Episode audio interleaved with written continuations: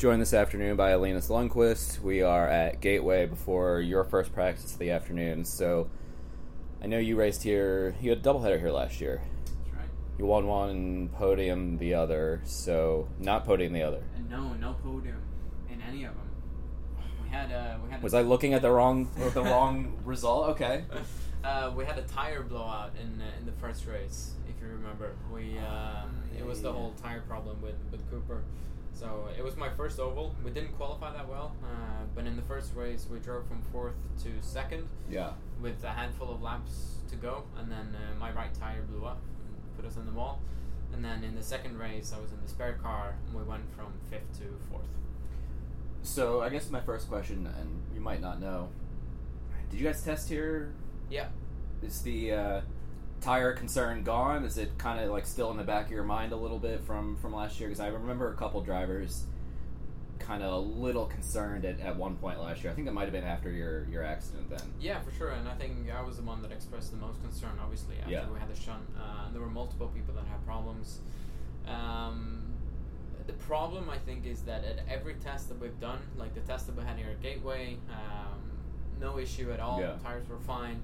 Um, the test we had at Iowa, no issues. Everything was fine. But then you saw James Roe went out in the race after 35 laps. Exact same thing that happened to my tire here last year. Yeah. So it seems to be something that's happening in the race, whether it's heavy fuel loads or running in traffic and something that, that happens with the tire. I don't know. Um, so it's tough to say. Obviously, Cooper has been trying to, to get on top of it, and um, it's difficult because at the tests it seems fine, but then you come to the race and it doesn't seem to be fine anymore. So uh, we'll see. Um, they made some changes for, for this weekend, but um, I mean, last year what happened in race two, if you don't if you remember, like they split it into two halves. Yeah, yeah, yeah. And obviously the- Competition, Yeah. red flag sort of situation. Exactly. Yeah. After thirty some laps, the red flag that everybody had to fuel up new tires, and then you go again. So um, obviously that's not the plan for this race. Um, let's just hope it, it holds together.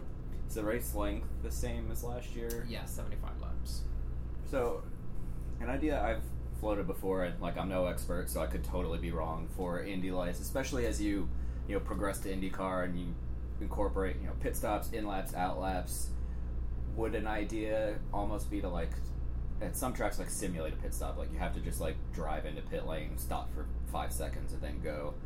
Is that a realistic idea, especially at a track like this where maybe it just cools down the tire temps for a lap and saves it, or is my idea terrible? And you can say it's okay. I think uh, the it, it, it might- not be the best idea.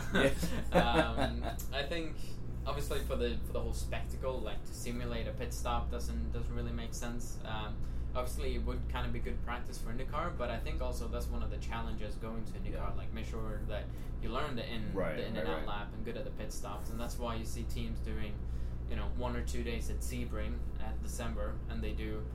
80 odd pit stops in a day um, because it's most most for the driver to, to get ready enough for it. So I think that's just part of the challenge going from a junior formula to, to the top. So when you're leading an Indy Lights championship and you know being talked about in IndyCar next year, I'm sure you've had conversations with teams and whatnot. Is it hard to stay focused on like, hey, I still like still have to win the championship first? No. Um, Okay. I wouldn't say so. Uh, more so the other way around. It's very easy to remain focused and fixated on Indy Lights. Yeah. That's what I'm here to do, to win races and Yeah. trying to win a championship.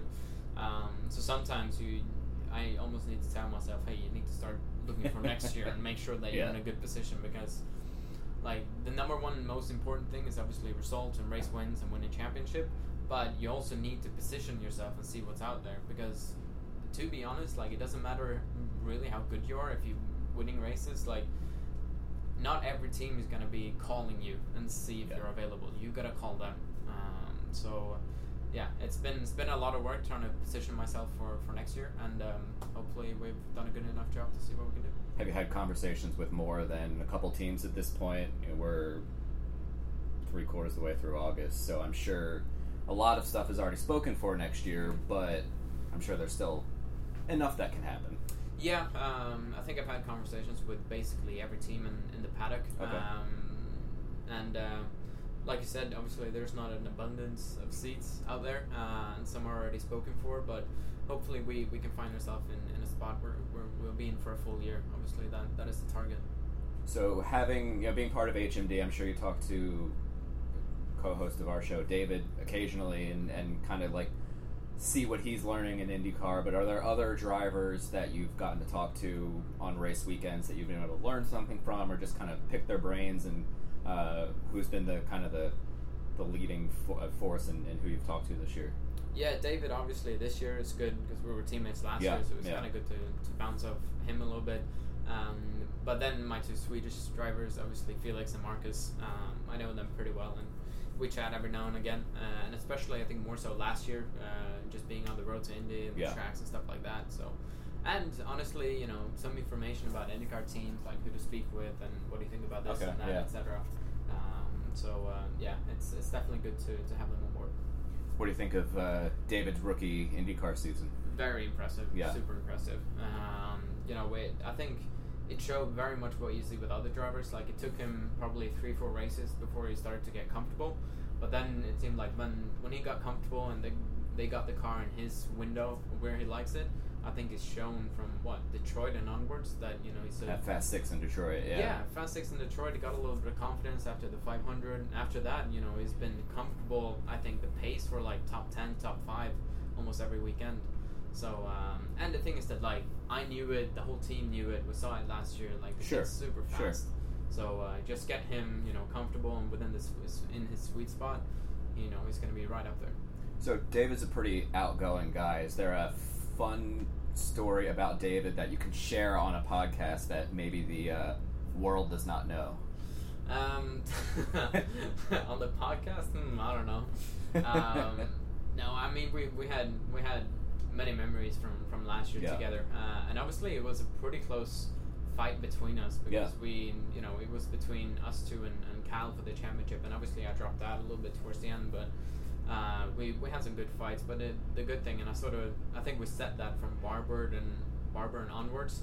Um, like we we sort of sat down and had a chat a little bit after race one. We're just like, you know what, we're gonna, you know, race hard, but we're still gonna be respectful. Um, and he was pretty clear on that. So it was uh, it was kind of good because obviously I came in as a rookie. He's done a year in lights before, and Yeah. obviously the team knows him very well. So it was sort of he sort of s- sort of took it just like, right, this is how we're gonna race. And I'm like, Yeah. yeah, okay, we'll do it.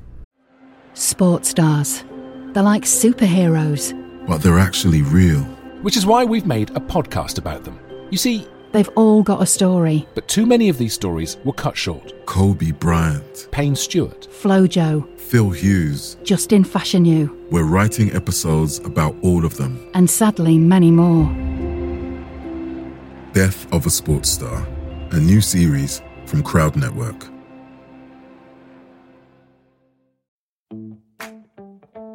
Running should be simple. Just put on your shoes and go. And yet, when you try to learn about how to get better at it, especially as you age, you're confronted with conflicting advice, complicated workouts, and confusing nutrition trends that just won't work for you. On The Planted Runner, I'll share exactly how to run faster, longer, and feel great doing it at any age because you don't have time to waste. I'm Coach Claire Bartholic, and I went from not running at all in my late 30s to finishing a marathon in 258 at age 42, all on a plant based diet. I've helped hundreds of runners achieve new personal records well into their 60s and even 70s with science backed training, plant based nutrition, and proven mental strength techniques. Each episode of The Planted Runner is like a private coaching session on the run where you'll learn from me and the guests I interview. You'll get actionable lessons to help you become a better runner every week and reach goals you never thought possible. Whether you're training for your first 5K or your 50th marathon, take along the Planted Runner on your next run. Let me show you how your best running is still ahead of you. So, looking back on the season so far, you just won in Nashville. What? So I know what IndyCar drivers think of Nashville. What do Indy Lights drivers now think of Nashville? Awesome, love it. Okay. Obviously, I say that Yeah. because um, we came off a win. Uh, but I think it was awesome. You know, I love street tracks, uh, and Yeah. it was a tough one. I mean, the section from turn four to turn eight, the back section, is probably some of the most fun and challenging corners that I've ever experienced in a car. Um, and the city as a whole. I mean, the atmosphere was awesome. Uh, great to see so many people there, and obviously just going out for dinner afterwards. It was just just so cool. So Did you get to explore Nashville at all then a little bit? And yeah, what Nashville free at time night. you had? Yes. Are you a country fan now? Um, during that weekend, I was yes, but as soon as I left Nashville, I was just like, ah, maybe not. So I always like I don't I don't like country music. Yeah. But like being in Nashville and seeing like live music at like ten o'clock in the morning or whatever when you're walking around town, like all right, this is pretty cool. This is cool like Yeah. in the moment, but Yeah. afterwards, yeah, I don't. I No, don't that, really that's either. That's about me as well. You know, it's kind of nice seeing them with the cowboy hat and everything. Yeah, I can get into this. Did you buy a cowboy hat or cowboy boots in Nashville? I did not actually. Okay, I'm pretty okay. sad about that, uh, but it will be on the list for next year. so the one section of Nashville that like always strikes me as tough is going down the bridge Mhm. afterwards because you kind of, it's bumpy and you're also braking at the same time. Yeah. How do you set up for that corner without you know breaking too early and letting somebody by you? Like how how difficult is that section? Ah, in super a tough. car? It's, it's one of the toughest one, and I think we saw that in the race with some people having lockups and and it's such a high high speed entry and high speed braking. So if you turn a little bit too much and start hitting the brakes, you lock the right front so easy. Right. And it's and it's one of those lockups where like if you hold it for too long, the whole tire is gonna be gone. Like it's not where you can drive Right, through. right, like right. The, the tire might explode. So it's one of those like high risk, high reward because you can very easily like gain just a tenth or a tenth and a half by really putting it all on the line. But the, the, the line of doing a mistake and doing it perfectly is very very thin. So um, yeah, it's definitely one of the most challenging corners I think on, on the whole calendar. Um, Is there any race? And I mean, you've pretty much finished on the podium most weekends. Is there any race that you've had that you're like, you know what? If I could do one over again, what would it be? Uh, two two races. I think qualifying in Road America uh, Yeah. is one because we always do two sets of tires in quali, Yeah. or we did before when it was thirty minutes. Uh, we were P one on the first set, and then on the second set, on my on my was going to be my best lap. I went off track with one one corner to go, um, and it sort of put uh, put us P six instead of possibly a front row start. So that's one thing, uh, and the other thing is the collision in um, Indianapolis with Rasmussen in uh, race one. So I think yeah. you know that should have been a P one or a P two at least. Is that the when it rained? Uh, no, that was race two, the one Okay, we won. yeah, yeah. The race one was in the dry. Uh, we had a fight, and then on lap three or four, we came together in turn two, whatever it was. So Road America, curious for your take. Your teammate Christian Bogle had a pretty gnarly accident there Yeah. going over the curb. They were repaving it this winter. Do you hope when they repave it that maybe that curb is flattened or reprofiled so that you don't have the? I mean, I know it's very unlikely that it would happen, but just so you don't see a car go launching like that in the air again. Yeah, I mean, it is unlikely, but we still saw it at the same day at the Pro 2000 race. We Yeah, had yeah. someone do the exact same Yeah. thing. And I don't think it's a big difference that need to happen. The only thing is that it can't just be one big chunk curve. Like, if you just flatten it out a little bit, what happened is that we won't take off, we will just bottom out on it. Right. Now it's like such a big jump, so the whole thing just throws it into the air. Uh, and especially like at Road America in that braking zone, you know, we're doing 170 something miles an hour, Yeah. so it's pretty fast. So you've got Portland and Laguna after this. Is there, you know, are you, are you in the listen? I just want to win every race mode, or are you more focused on whatever points I can get, I can get, and let's just wrap up the championship? Um, do this because I love winning, so I'm very much in the in the still Yeah, trying yeah. to win as many races as I can. Um, Is there a point like if you're in a race and you're you're battling somebody, you go, you know what? Let me back out here a little bit because I need to worry about the points more than I do a win or P two. Mm, I don't know.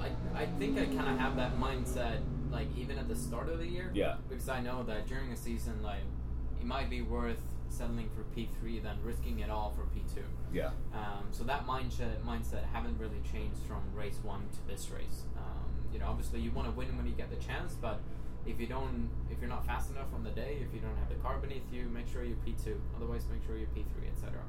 Um, so I wouldn't say my mindset has changed, um, but obviously it is nice that we've built up a bit of a gap. It leaves you some breathing breathing room as well. Last question. Portland turn one is like the craziest, one of the most difficult turns on the track. How do you approach turn one when you're you know you're on pole, you're on the front row, and you have 12 cars behind you going for literally one spot of real estate.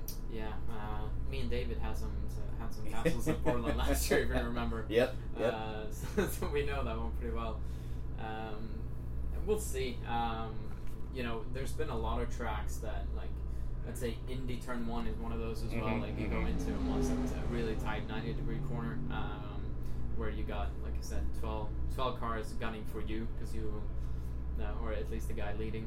Um, so there's been multiple of those. Yeah. Um, the only thing you can do is just, you know, try to be smart, break as late as you can. Um, I mean, it's, it's difficult to say. Everything depends on where you start as well. So we'll see. Cool. Well, good luck, man. Hopefully, next time we talk, you're uh, up in IndyCar. I hope so too.